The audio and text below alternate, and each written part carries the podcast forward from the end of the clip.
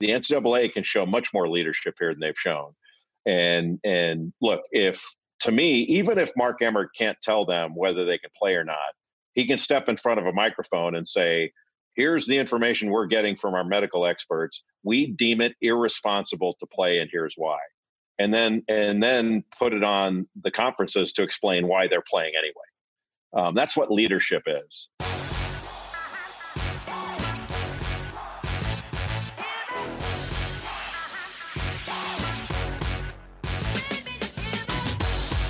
You are now listening to the Duo Sports and Stuff podcast. Here are your hosts, Deonte Epps and Dane Beasley.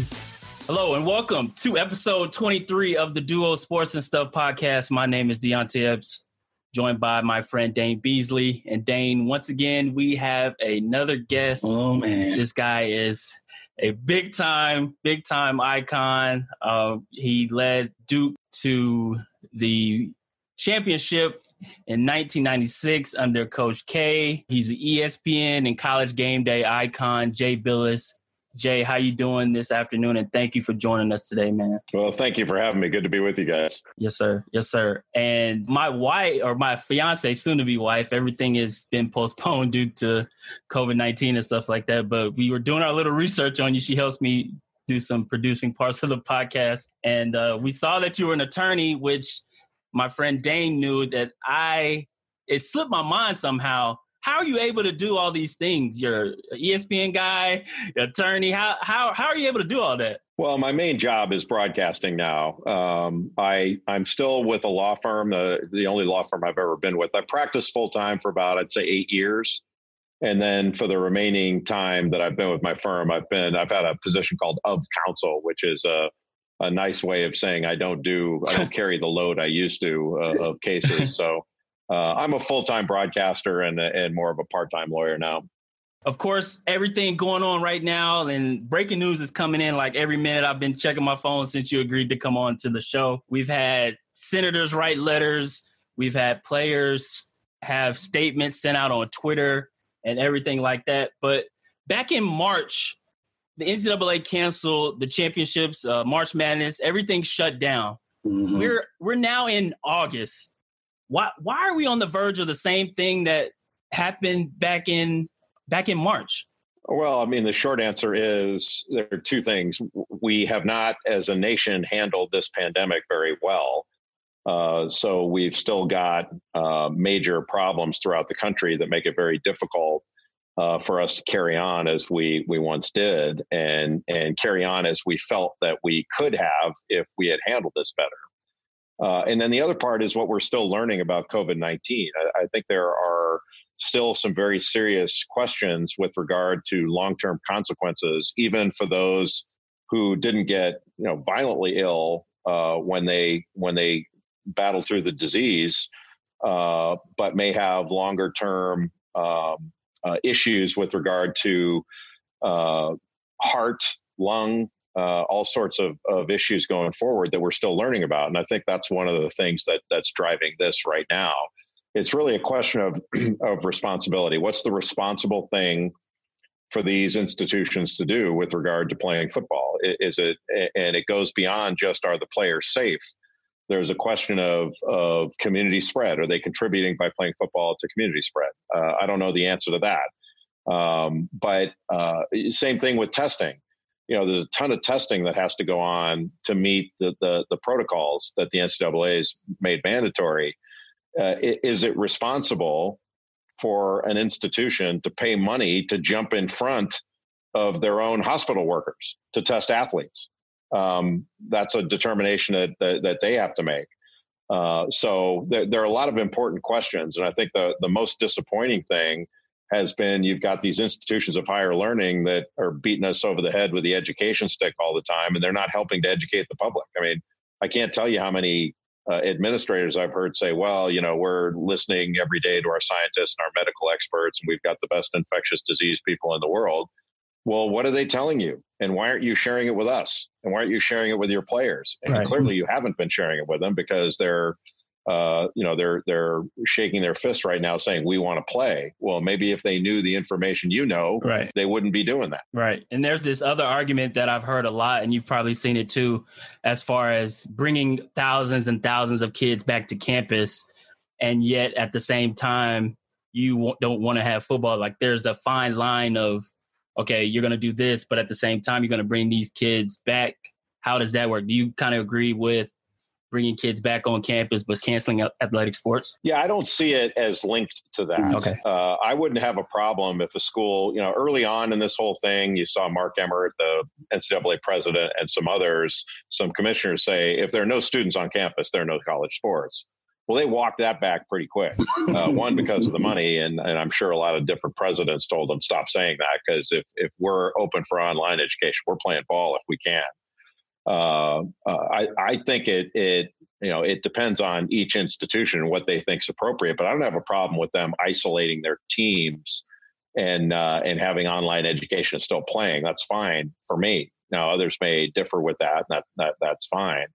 Um, but just because you have students back on campus doesn't mean you have to play because you're you know you, you can have you can have a, a pretty secure campus and, and, why you know maybe not feel as comfortable sending your football team on the road five or six times during the course of a season uh, where they're banging heads against another team. You don't know what their protocols are. They have to travel. They're coming into contact uh, in hotels with other people. Who knows there there are a lot of there are a lot of issues that that there can be spread of the virus and uh, and then uh, and then you have if it what do you do? Like are you going to have virtual meetings with your team throughout the year? Um, there there are a lot of difficulties and if they want to go through them that's fine. But uh, I think ultimately it comes down to the uh, you know this recent information that the, the the medical professionals are telling them it's irresponsible. That that's what's driving this one of the things that I have found really interesting is all of the coaches that are going against their presidents right now, whether it's Ryan Day of Ohio State, uh, uh, you know, Nick Saban, uh, Jim Harbaugh, you name it. There have been a number of coaches that have stepped out and said, you know, we have to play and all this stuff. Mm-hmm. Um, and, and, you're wondering if if the presidents aren't telling them, "Hey, go out and say something because I need some help in this room." I mean, I you know usually you'd get called on the carpet for insubordination right. for doing something like that. Oh yeah. So you're wondering Very what open. they're yeah. What, yeah whether they're being told, hey, go out and make a big scene. I need some help here. Smoke screen. So you said two things that I really love: higher education and the lack of possibly transparency. So do you think that conferences are being fully transparent? And if so, do you believe that they're using COVID as some sort of a shield uh, to prevent players from wanting to unionize? No, I think that would that would be shooting themselves in the foot for no reason. Um, you know, I don't think you want to shut down a multi-billion-dollar business because you're you're afraid of having to share it with the players. I mean, that's certainly an issue they're going to have to face going forward, and I think the players are going to get a, a significant piece of the pie going forward. But uh, I can't imagine that anybody thought would think that it would be a good thing to scuttle the season so they could stop, you know, the player movement. In fact, I think I think with with more time on their hands, the players are more likely to to get together and and uh, and come up with their demands for next year um, because it, uh, you know they're going to want to play the, uh, NCAA and all the member institutions. They're going to want to play football next year. They're losing out on on hundreds. Uh, uh well, it's going to be billions of dollars they're going to lose out on by not playing college football. And you know this is a this is a multi billion dollar industry and you shut the whole thing down, uh, that that's going to be a huge financial hit. And uh, and if they if they hadn't been paying attention that the players were becoming more active and uh, more together and realizing their leverage, then they weren't just they just weren't paying attention. The, the administrators because this has been building for a long time. And we've seen a lot of big names across the college landscape, you know, speaking up about you know togetherness and a lot of them using hashtags and specifically we want to play this particular players association or potential of it how feasible would that be and how could that become a real thing or could that become a real thing Oh, it could be a real thing in a in a heartbeat. It could be like a trade association or something. Uh, I think that would be uh, relatively easy to put together uh, and and for players to be able to speak with uh, with one voice and have have some more leverage and and be organized so that if they did want to sort of walk out or not play uh, to get what they want, it would be a little bit easier to do. Um, I, am a little bit, you know, I, I, thought it was kind of funny that that some of the folks, you know, co- colleagues of mine, frankly, in, in, my business, have been saying, you know, some have been saying, well, the players should be listened to with regard to wanting to play. And I don't really understand that one. I respect it. I'm not saying don't listen to players. Of course, you should listen to the players, but you know they're not asking the players whether they want to play if there's a lightning storm near the stadium. You know, they get everybody inside for safety, and that's really the same thing. You know, when the team charter takes off and there's there's dangerous weather, the pilot doesn't say, "We well, what do you guys want to do? You want to take off?" You know, they don't do do it that way. And it's the same thing with uh, essentially with this virus. Um, but I've not heard any any reasonable person um, within the structure talk about, well, we need to shut this thing down so the players don't get any more leverage on us. So that would be that would be kind of that'd be like burning the house down for no reason. right. I have a close friend of mine that's in the medical field, and one of the things he's concerned about that could be a problem down the road is long term effects of COVID nineteen on athletes and the heart. Is that something that concerns you as well? Have you heard anything about that? Oh yeah. Oh no. There, there's there's information that came out in a in a study recently uh, about uh, heart issues, uh, myocarditis, uh, I think it's called, and you know I think that's one of the things that's really got uh, a lot of the administrators concerned right now, and is what they're being told by their medical professionals. And again, you know, I think we should know that. I think we should be told that. Uh, you know, these institutions take federal funds. And so I think there's a public trust there, and they owe it to the public to help educate the public on what they know about uh, uh, the the issues facing that we're all facing with regard to, to COVID nineteen. Um, you know, it doesn't mean that they've got to tell us every little thing, but uh, but I think it's important that if they're going to pull the plug on the season, or you know, when they make these decisions, that they they share the information that they have. They haven't done it to this point you know the the the most we get is uh, maybe Brian Hainline or some from the NCAA says, "Well, the current trend lines are not encouraging." Well, thank you. Mm. What does that mean? Right. Like, you know, tell us, g- give us the real, give us the real stuff. We can take it. Uh, uh, so uh, I'd prefer to see that. Uh, we haven't seen it, and it's been a missed opportunity and, and a failure. To, to go along with that, I'm glad you mentioned that. Why it seems like in my opinion, and Dana and I have talked about this on a lot of our episodes, it seems like the higher ups in the NCAA are what kind of stuck in their ways. There's a disconnect between those in power and those underneath. Why do you think there's a disconnect there? And if you agree with that? Well, I guess I do. Um, I, I, I think they've always done it the way they feel like doing it, and they don't feel like they have to explain or tell us anything. Um, this is different. I mean, I cut them a lot of slack because you know this is unprecedented in our lifetimes. You know, it's a once in a hundred year pandemic, or at least the last one was a hundred years ago, in, in the Spanish flu pandemic in 1918. Um, but you know, I don't think it's in their nature to share information with the public. Uh, but it, it, just it struck me from the very beginning. Look, I brought. It's not like I didn't bring it up with people I knew within the structure, saying you guys are missing an opportunity here you need to be, you know, when they were making decisions to cancel the NCAA tournament, you know, you should be uh, sharing the information that your medical professionals are giving you and that you're basing your decisions on with the public. And they've had all these opportunities through throughout the course of this. You know, whenever any of these commissioners sits down for a, uh, a press conference, it's news, and and it's covered as news. So have your medical professionals out there with you. I mean, why do I have to turn on CNN uh, uh, to to listen to Sanjay, Dr. Sanjay Gupta, which is great. Um, but when the best infectious disease, and he's one of the best infectious disease experts, but when the best infectious disease experts in the country are on NCAA campuses, why aren't they? Why aren't they helping educate the public on that? They should be, and uh, and we'd have a better understanding of things, and it would it, look it would help all of us, not just help justify their decision.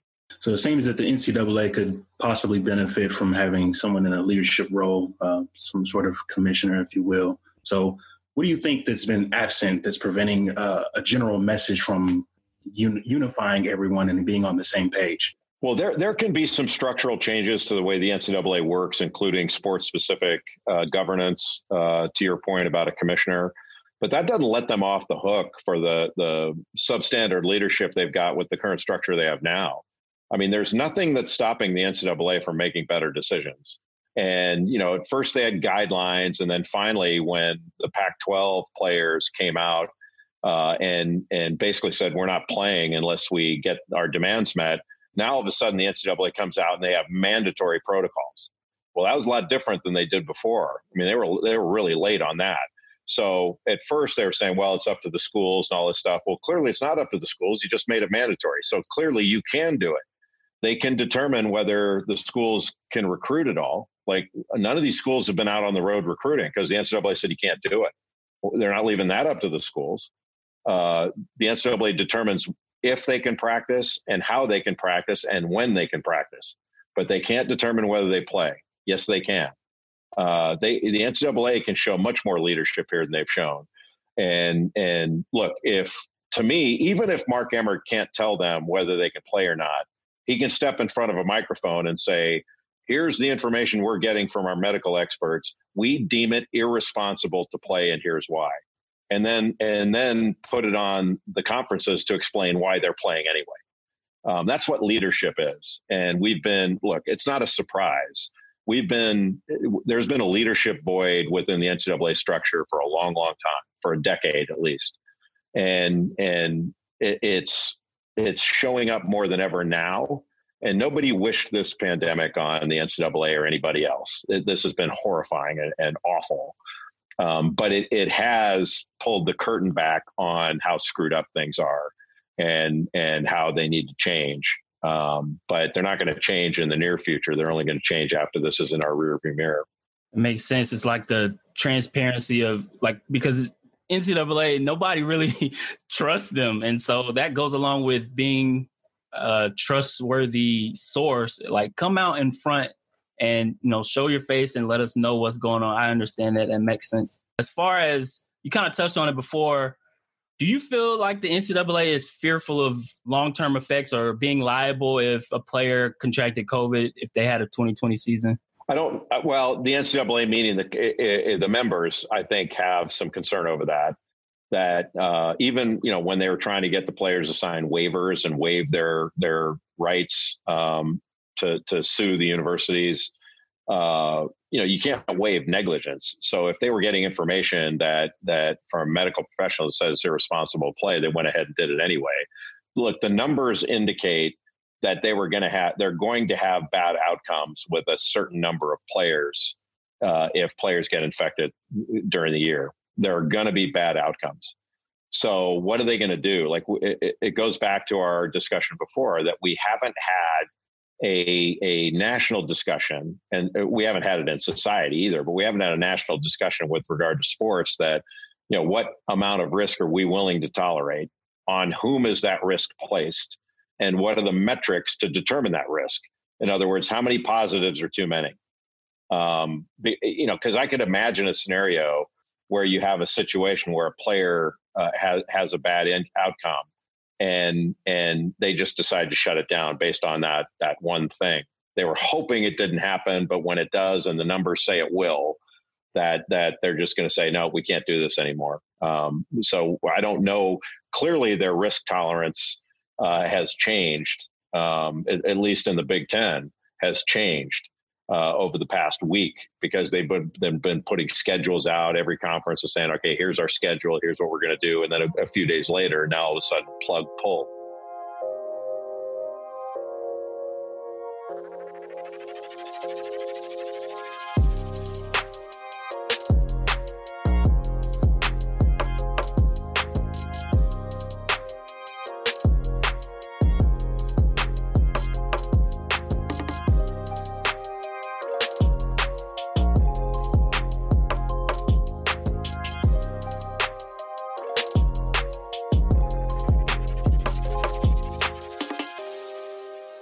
Also been a big proponent of paying student athletes for their image and likeliness. And in your opinion, what is the biggest hurdle that we'd have to overcome for this to be in a reality moving forward? The NCAA. Um, you know, they're they're the ones standing in the way of it. Uh, so really, the players are allowed a scholarship and a stipend, and that's it.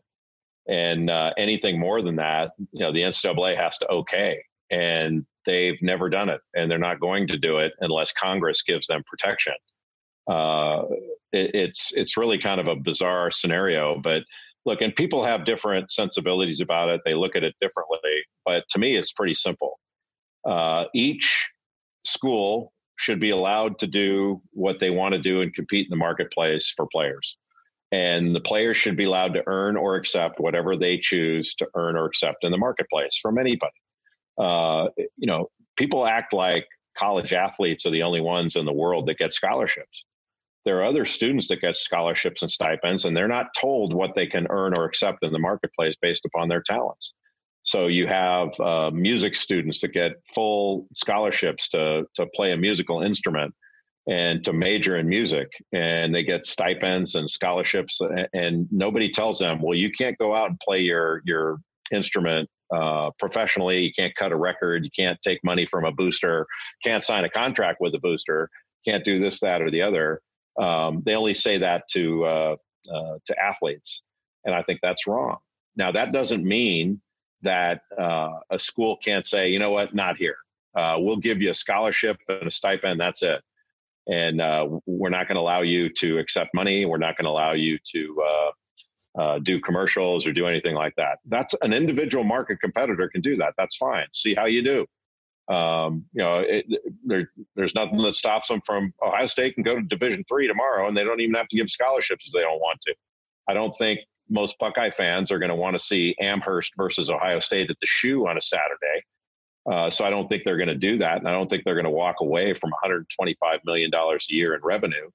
Um, but if they want to, that that's what choice is. The choice isn't on the player to hey, come in and play for your expenses only and fund all of our big contracts and then fund all of our Olympic sports. Uh, and and uh, and that's all you get as a scholarship. I, I just don't think that's good enough. If somehow the NCAA, say in an alternate universe, says, "Okay, we're going to pay the players," Do you think that's something the NCAA should facilitate? Should it go to the conferences or some other entity? Well, it's a question of allowing it. Like right now, the NCAA, you know, is basically all the member institutions disallow it, and so it's a cartel, and uh, it's a price fixing cartel. That's what the NCAA is, and, and, and with, with wage restrictions on only one class of person, that being the athlete. So if they were to open it up, uh, and allow athletes to benefit literally like everybody else and compete in the marketplace doesn't mean a school has to pay um, or or has to allow it, but it would be easy. It would not be a big deal. Um, money would be a factor for a player. You know, some people act like, well, if uh, you know, if they can pay, now all of a sudden, you know, every good quarterback's going to go to the same school that they can pay the most, and like that doesn't make any sense. That's not going to happen because according to that sort of flawed economic theory, uh, Nick Saban uh, and Dabo Swinney and Ed Orgeron would all be on the same staff at Alabama because they can pay the most, and that's not gonna that's never gonna happen. Uh, just like you're never gonna have heck they they couldn't have uh, Jalen Hurts and Tua Tagovailoa on the same team for more than a year. Uh, and then one of the, didn't matter how great the facilities were at Alabama. Jalen Hurts going, I'm not sitting on the bench. I want to play and he left. Um, that's the way this stuff works. And so I, I, wouldn't worry about that for one second. Actually, paying the players would make uh, would make competition better, not worse. We've seen the NBA put on, you know, they they have the bubble going on right now, and so far it's successful.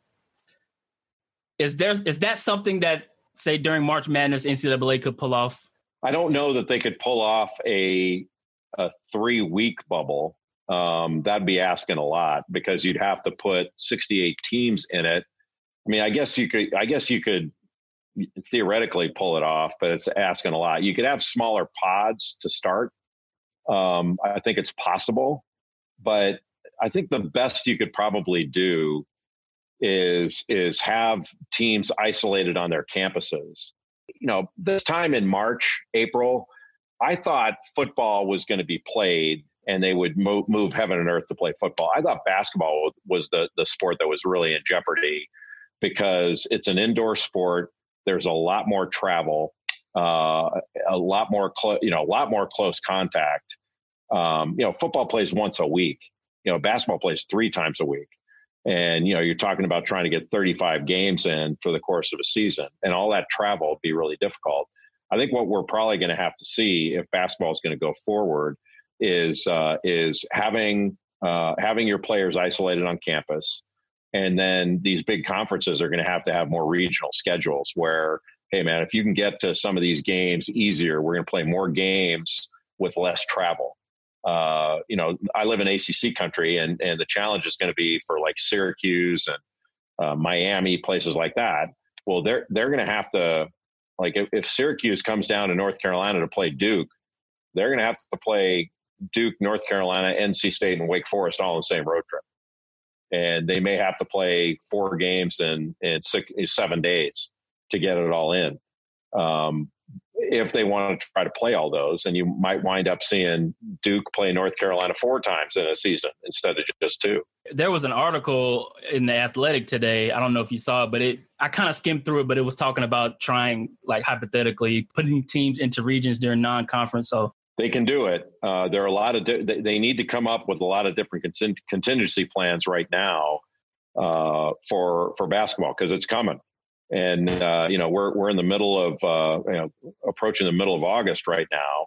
And uh, look, do I think we're going to be playing these tournaments in November, the pre-conference tournaments like Maui and all this other stuff? I don't. I'd be very surprised if you have these tournaments that that need you know, have eight teams in one location. I think it's going to be very difficult to pull off, at least in today's with today's landscape. Uh, maybe things will change in a positive way, but it's not, it doesn't look that way. Um, and you, we usually we tip off. Uh, I think it's November 10th this year with the Champions Classic, where you have Duke, Michigan State, Kansas, and Kentucky all in the same building playing a doubleheader. It doesn't seem like it's the prudent thing to do to have four teams in one building right now. Um, so we'll, we'll, we'll see on that one too. But but they're going to have to be creative, and they better have contingency plans because uh, you could see things getting blown up in a hurry if they don't. Unfortunately, we do have to think about the possibilities of potentially a cancellation of football season. Um, what type of trickle down effect would that have for other sports, similar to the cancellation of spring sports a few months ago? Well, they if they're not going to play football, they'll probably cancel all fall sports, is my guess. Um, you know, you're going to have a hard time explaining why you can't play football when you're out playing, uh, you know, some other sport. Uh, so I don't think they'll play anything and just push everything back to the spring. Um, they've already uh, at the Division two, Division three level canceled all championships, NCAA championships. That doesn't mean that you know Division two and Division three can't play during the regular season, but their their champ- NCAA championships are are canceled. Uh, so look, it's going to be a big financial hit for everybody because uh, these things are budgeted a certain way. But also, it's not just the lo- loss of revenue; it's the fact that they've got so many expenses that they've piled on themselves uh, you know, not just debt service, but uh, all the ridiculous salaries they have to pay out. Um, so they have to make, you know, a lot of these schools have to generate a hundred million dollars just to pay the, their expenses for these gigantic, you know, gigantic staffs they have now. Um, so it's gonna it's gonna hurt. So they're gonna have to borrow. There are gonna be a lot of institutions that are gonna have to borrow money, and uh, they haven't. A lot of schools are pushing back on this, but the ones that have endowments are gonna have to increase their the spend rate on their endowments. Um, they're not going to want to do that, and they're going to claim that they can't. But in, in this sort of catastrophe, uh, I think it's important that they uh, they do. In your mind, in the next six months, what will our outcome sports be? What what is what is our fate? Well, I don't know. Uh, it's it doesn't seem particularly promising, uh, given that we're five six months into this now, and we've not, as a society, uh, been able to you know knuckle under and do what we're supposed to do to get this thing under control. Uh, to me, this is not a political issue. Uh, it's a it's a public health issue. It's just not that difficult. And uh, you know, I still I live in the South. I still go out quite a bit. You see people, you know, they're they're out in tight spaces, not wearing masks, and you know, what are you going to do? You know, go start a fight. Um, but you can't. You know, it's almost like you can't fathom it. Um, uh, so I'm not optimistic we're going to be in that much better of a position a few months from now than we are now, unless our behaviors change. And uh, and that's going to take a national commitment, and we have not had that. Uh, we haven't had a national plan. We haven't had a national commitment, and uh, and as a result, I think that's why we're seeing so many of the uh, the negative numbers that we're seeing and having the the negative outcomes that we're having. Yeah, it's true. It's pretty discouraging when you see other nations that have a very small percentage of uh, new cases and then turn on the TV and look here in the United States of America, and we're still just aimlessly and hopelessly trying to get this thing together. But who knows? Yeah, I mean, look, it's frustrating. Um, it's really frustrating for everybody, uh, but especially especially those who've suffered tragedies uh, throughout this. But you know, when I think back to um, you know the the the shutdown quarantine that we had, and basically at the end of March and and through April, uh, you know, you were thinking, okay, well, if people had had taken that more seriously and we'd done what we've been asked to do, um, we could have gotten this under control. And we opened up uh, too early in spots. Um, there, but there are some people that you're just not going to convince that that they think, well, you, you know, this is no worse than the flu, which is not true. Um, and and frankly, I mean, you know, I said I said it wasn't political, but when when you have leaders that say things that are blatantly untrue and then you have people out in the public that really believe it um, you know there there there are times when and look i don't think the the three of us are i'm not suggesting the three of us are smarter than anybody else but when you hear people say things that you go that's not true what was just said um, there's a substantial part of the population that's going to believe that and that do believe it. And that, that that's sort of doubly disappointing. One that things that are untrue are said and they're said knowing that they're untrue. And then there there are so many people that will will believe it uh, and not think critically about it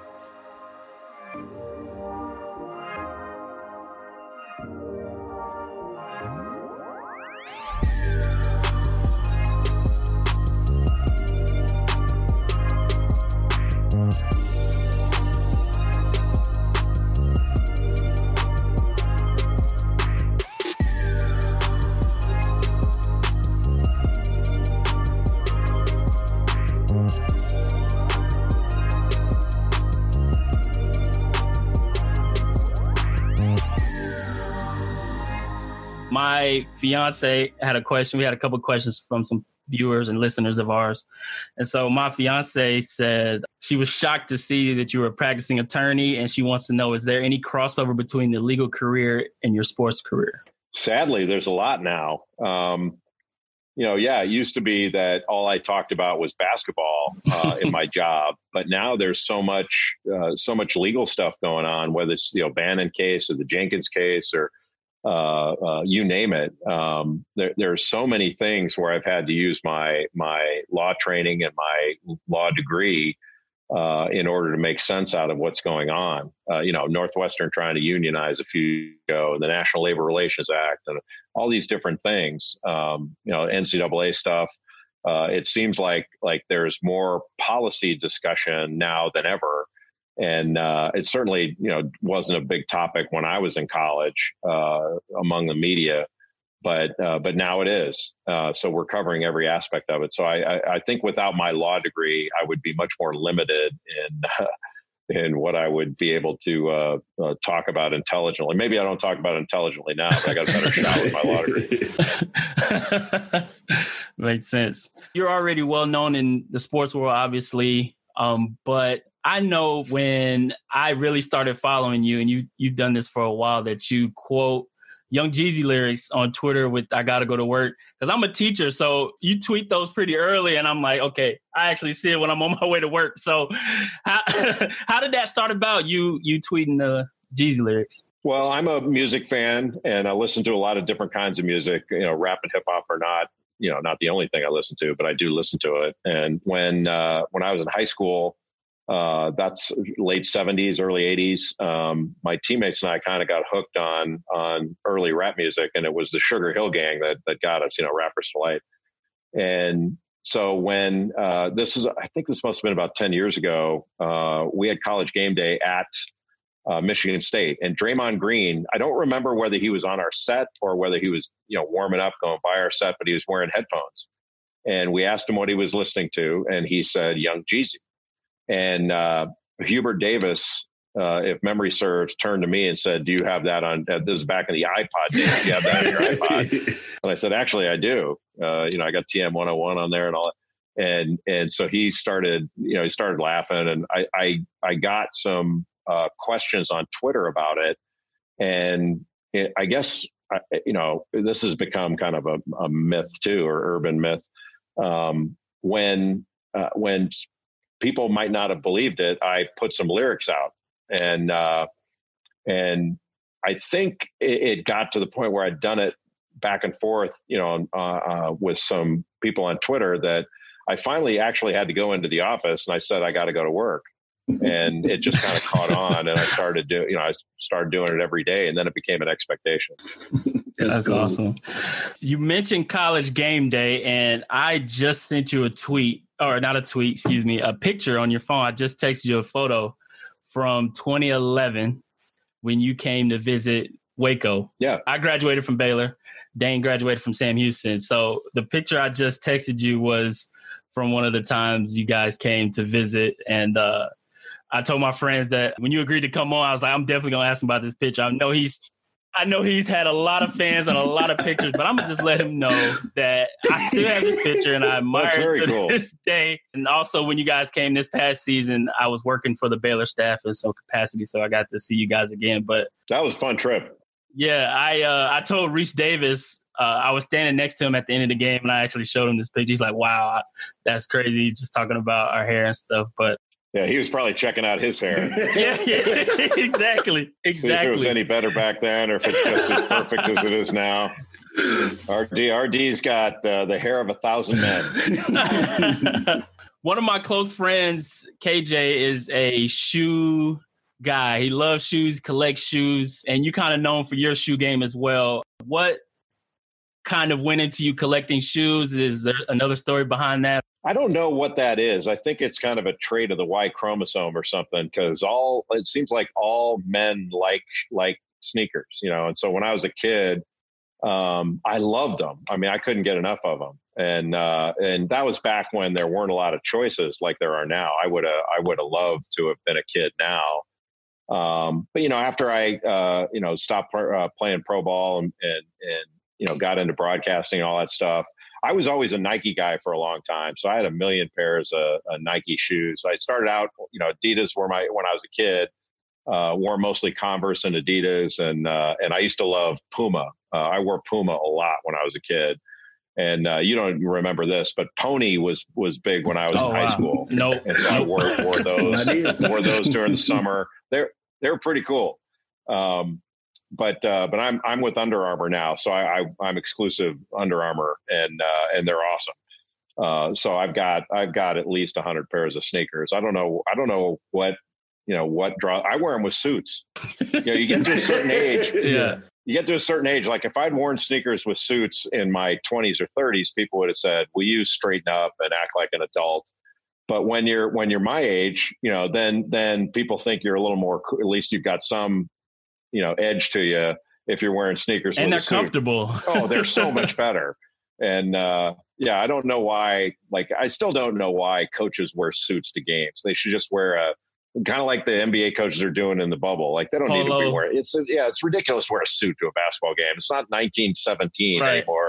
like Connie Mack coaching the Philadelphia A's. Yeah, with the hats. Yeah, the, yeah. Uh... uh, Knute Rockne used to wear a suit to a Notre Dame game. Like, come on, man really.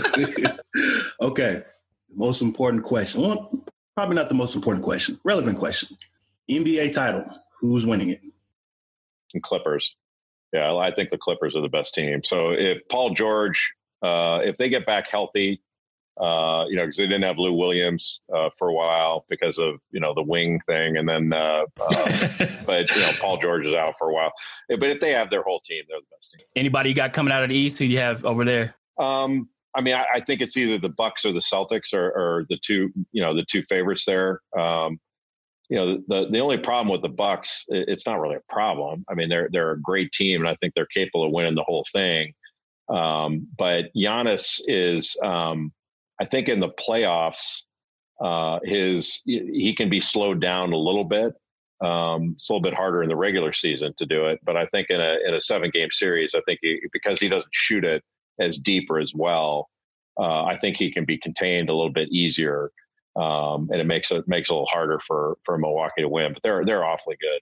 Jay, appreciate you, you so you, much. You. More than thankful for you coming on to this show. Every time we have a guest, we like to give them the opportunity to shout out anything, uh, social media, all that good stuff. I know you have like two million followers almost, but yeah, whatever, whatever people want. I'm, I'm uh, at Jay Bilas on uh, on uh, Twitter and at Real Deal Jay Bilas on Instagram. I can't believe so many accounts wanted my name, uh, so I had to come up with some real deal thing uh, that that was kind of a shock for for me. But um, yeah, um, that's nice of you. But uh, yeah, you can. I'm not not real active right now. There's not a whole lot to yeah. not a whole lot to IG about. Right. My, my day is basically the same every day. if people want to see me on the Peloton, I can I can show them that. I don't think anybody wants to see that. Jay, thank you so thank much, you man. Appreciate, Appreciate you so much. Have a, a good day. Great being with you. You yes, guys sir. be good. Once again, folks, that is Jay Bilas, ESPN College Game Day icon here on the Duo Sports and Stuff podcast. You can listen to this podcast wherever you listen to podcasts, or also on our website at www.theduosportsandstuffpodcast.com.